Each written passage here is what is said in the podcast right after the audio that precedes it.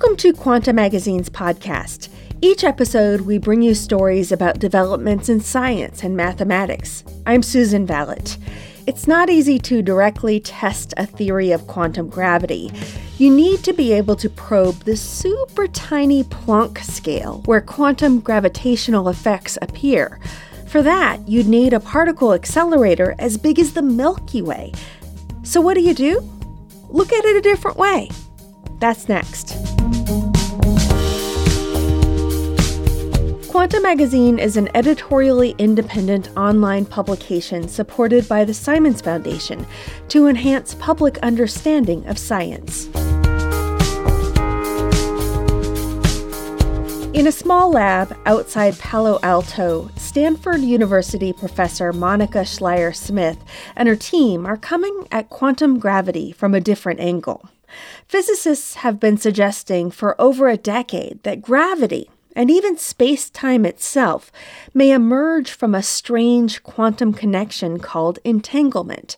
Schleier Smith and her collaborators are reverse engineering the process they're engineering highly entangled quantum systems in a tabletop experiment.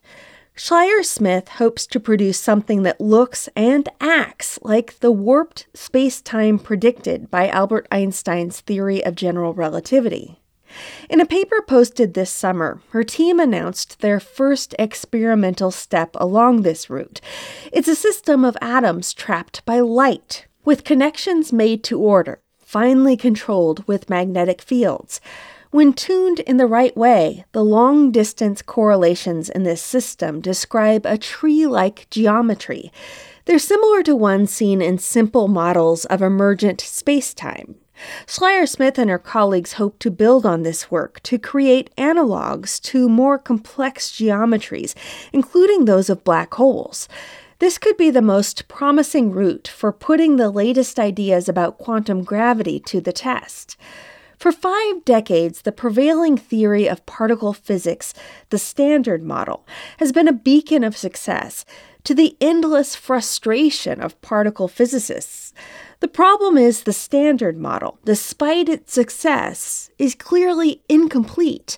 It doesn't include gravity nor can it explain dark matter or dark energy, which account for 95% of all of the stuff in the universe. And the standard model itself dictates that beyond a certain threshold of high energy, one closely related to the Planck scale, it almost certainly fails.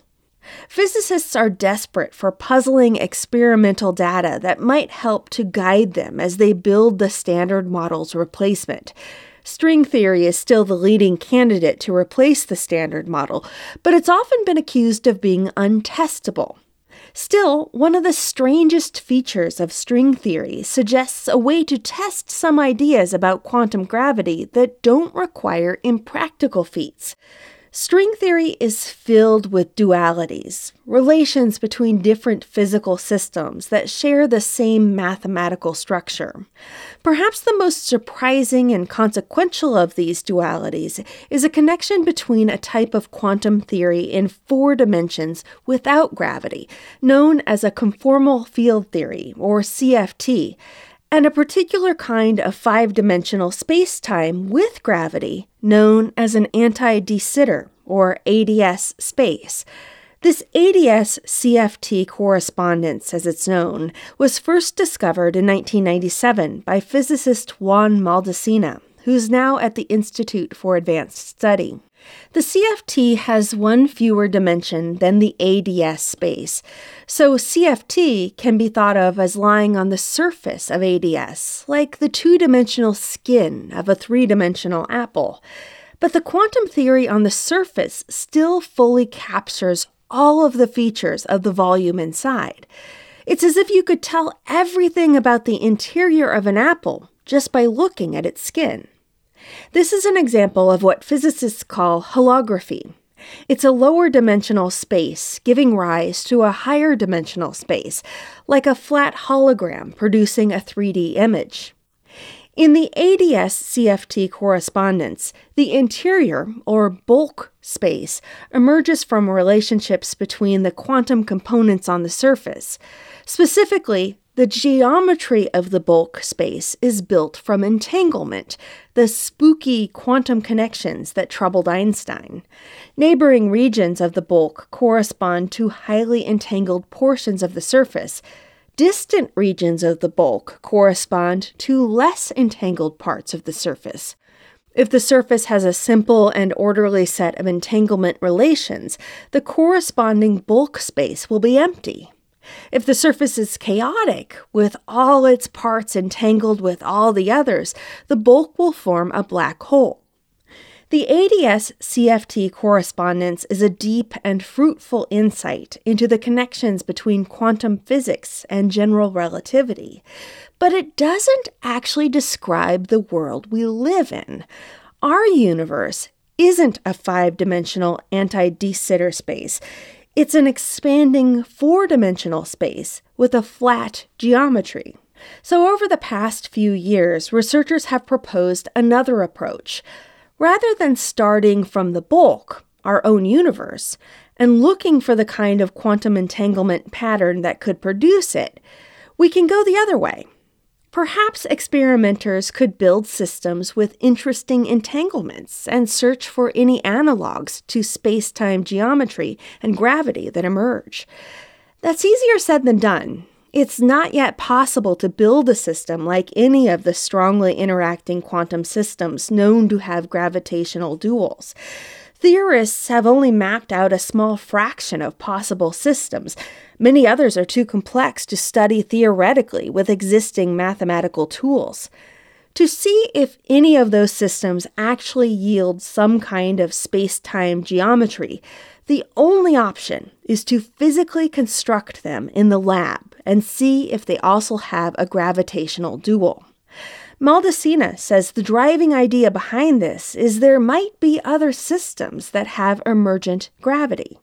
That simply our theoretical tools are not good enough for us to realize that fact. And so these experimental constructions might help us discover such systems. There might be simpler systems than the ones we know about. So, quantum gravity theorists have turned to experts in building and controlling entanglement in quantum systems, like Schleier Smith and her team. To me, there's something really just elegant about the theory of quantum mechanics that I've always loved. But I always sort of imagined, even in college when I was learning quantum mechanics and also, you know, taking math classes and things like that, there were things that I found theoretically elegant, but that I couldn't imagine being like the entirety of my career. Like I sort of like this idea of also doing things that are a bit more hands-on. What I love about this field of laser cooled atoms and atomic physics is that we have the ability to have very well controlled systems in the lab if you go into the lab, you'll see there's cables all over the place and all kinds of electronics we had to build and vacuum systems and like messy looking hardware. But at the end of the day, you can make a system that is clean and controlled in such a way that it does nicely map onto this sort of elegant theory that you can write down on paper. The messy elegance has been a hallmark of Schleier Smith's work since her graduate days at MIT, where she used light to coax collections of atoms into particular entangled states and demonstrated how to use these quantum systems to build more precise atomic clocks. After MIT, she spent a few years at the Max Planck Institute of Quantum Optics in Germany. She landed at Stanford in 2013.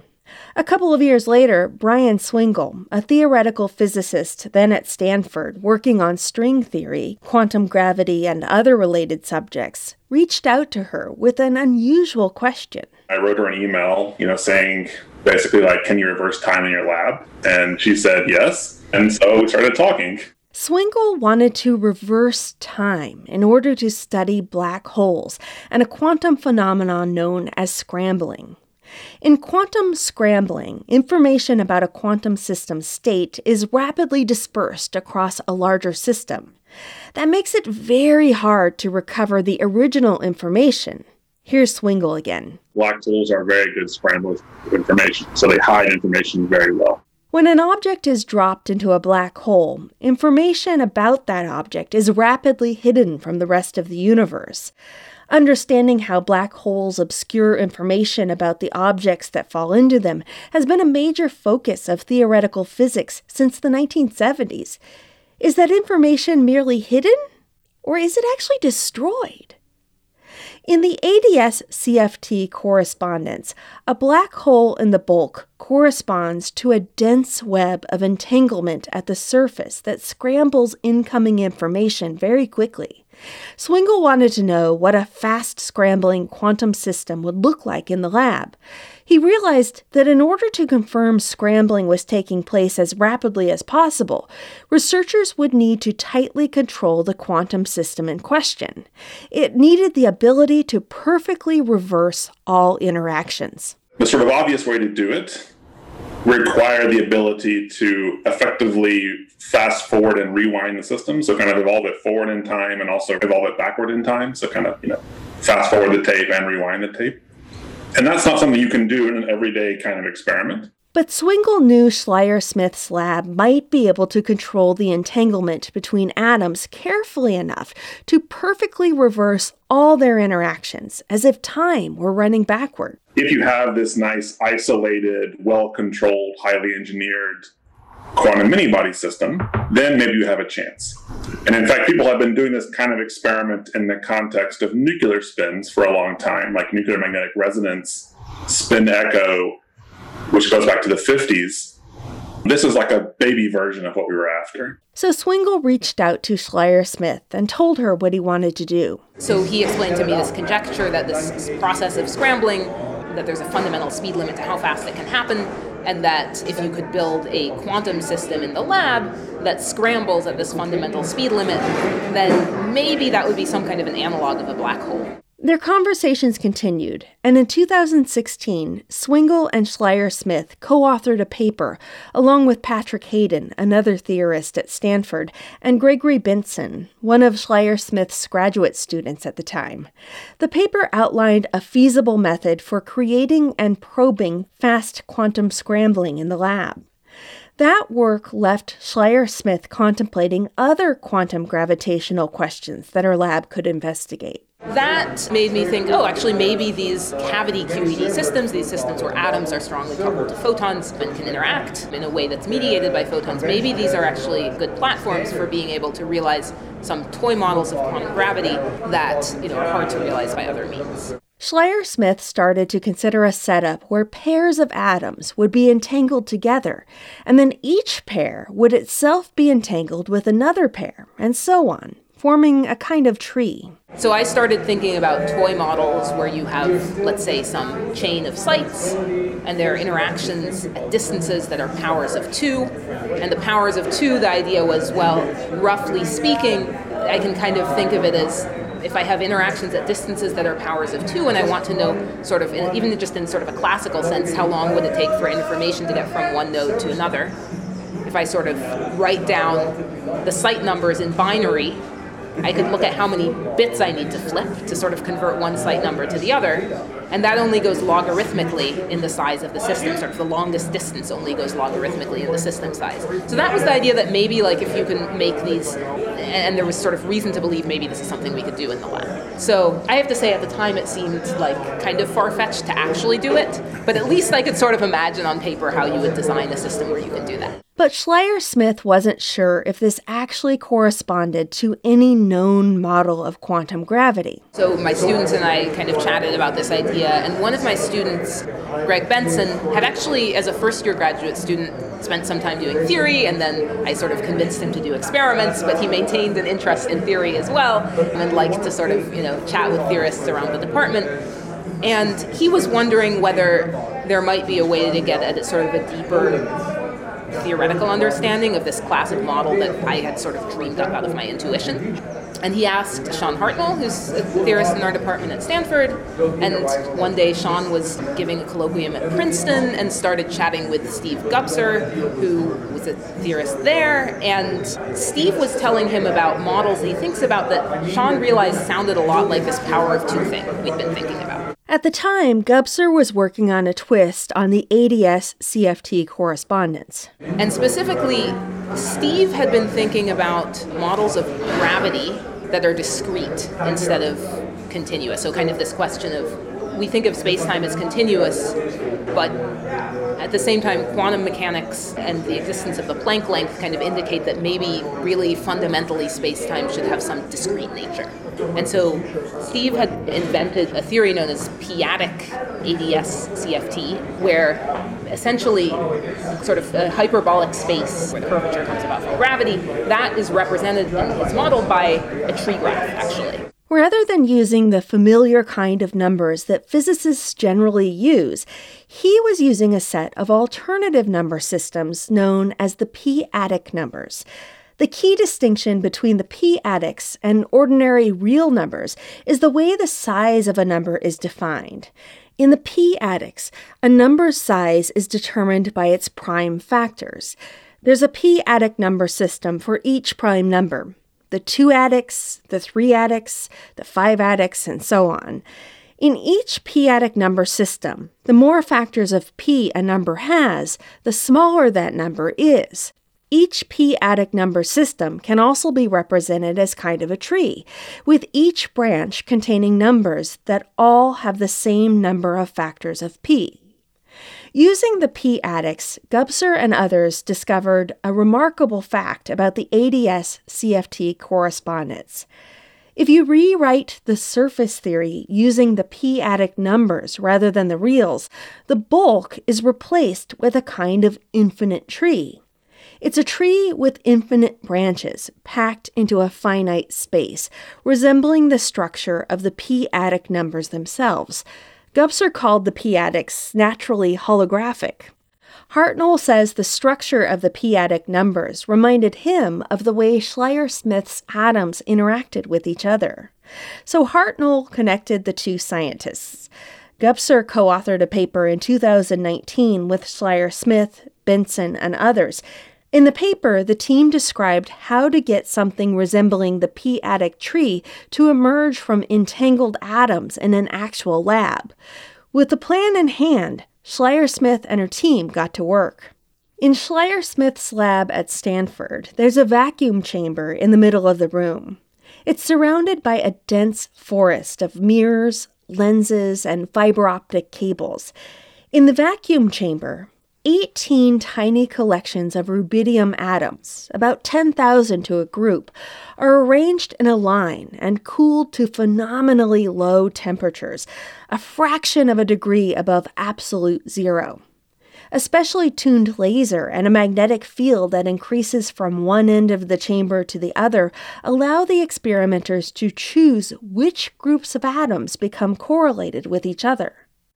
Using this lab setup, Schleier Smith and her research group were able to get the two groups of atoms at the ends of the line just as correlated as neighboring groups were in the middle of the line. This connected the ends and turned the line into a circle of correlations. They then coaxed the collections of atoms into a tree like structure. All of this was accomplished without moving the atoms at all. The correlation geometry was wholly disconnected from the actual spatial geometry of the atoms. The tree structure formed by the interacting atoms in Schleier Smith's lab isn't a full blown realization of p-adic ADS CFT.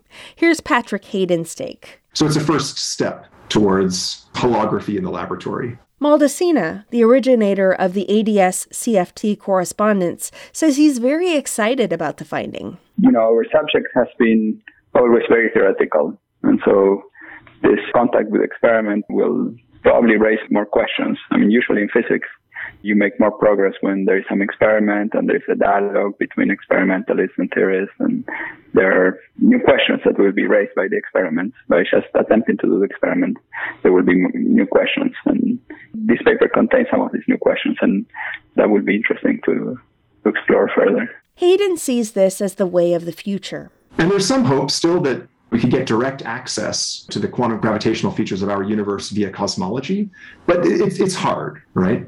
But just by studying you know, the mathematical structure of quantized gravity, there are very, very strong indications from these examples that we understand that gravity is this emergent phenomenon from strongly interacting many body physics. And so you could say, well, okay, why don't, instead of trying to understand the emergence of space time in our universe, let's actually just make toy universes in the lab and study the emergence of space time there. And that sounds like a crazy thing to do, kind of mad scientist kind of crazy, right? But I think it really is likely to be easier to do that than to directly test quantum gravity. Schleier Smith is also optimistic about the future. I would say we're still at the stage of getting more and more control, characterizing the quantum states that we have. But in some sense, also, I would love to get to that point where we don't know what will happen. Maybe we have some intuition, but we actually have to go out and measure. And maybe we measure the correlations in the system and we learn that there's a geometric description, some holographic description that we didn't know was there. We're not there yet. We started with a toy model where we thought we knew what should happen. But part of the vision is that maybe you can go beyond that.